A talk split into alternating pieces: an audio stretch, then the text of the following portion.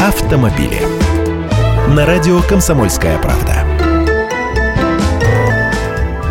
Здравствуйте, я Андрей Гречаник. В ГИБДД объявили цифры аварийности за 4 месяца 2015 года. Всего за это время на российских дорогах произошло более 46 тысяч аварий с пострадавшими. Это на 6% меньше, чем за аналогичный период прошлого года. То есть снижение произошло. Снижается и количество погибших на 11,5% и раненых на 6%. Но абсолютные цифры по-прежнему громадные. Более 5,5 тысяч человек погибли погибло на дорогах с начала года. Хорошая тенденция – снижение количества аварий, произошедших по вине пьяных водителей или отказавшихся от медицинского свидетельствования, что почти одно и то же. Пьяных ДТП стало меньше на 13%. Вообще тенденция снижения аварийности наблюдается практически по всем показателям, но печальные цифры на 4,3% выросло число аварий, где пострадали дети, которых родители не усадили в автокресло. Казалось бы, и детей жалко, и штраф теперь большой, большой,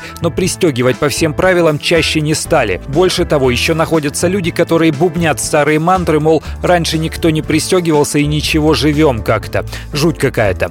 Чаще стали сбивать пешеходов на переходах в темное время суток. Вот еще на что можно обратить внимание. У нас любят все валить на начинающих водителей, но статистику аварийности заметно подпортили опытные автомобилисты, чей стаж составляет более 15 лет, а также пенсионеры в возрасте старше 60 лет, по их вине произошло на 12% больше аварий, чем в прошлом году. И женщины-водители тоже дали прирост аварийности.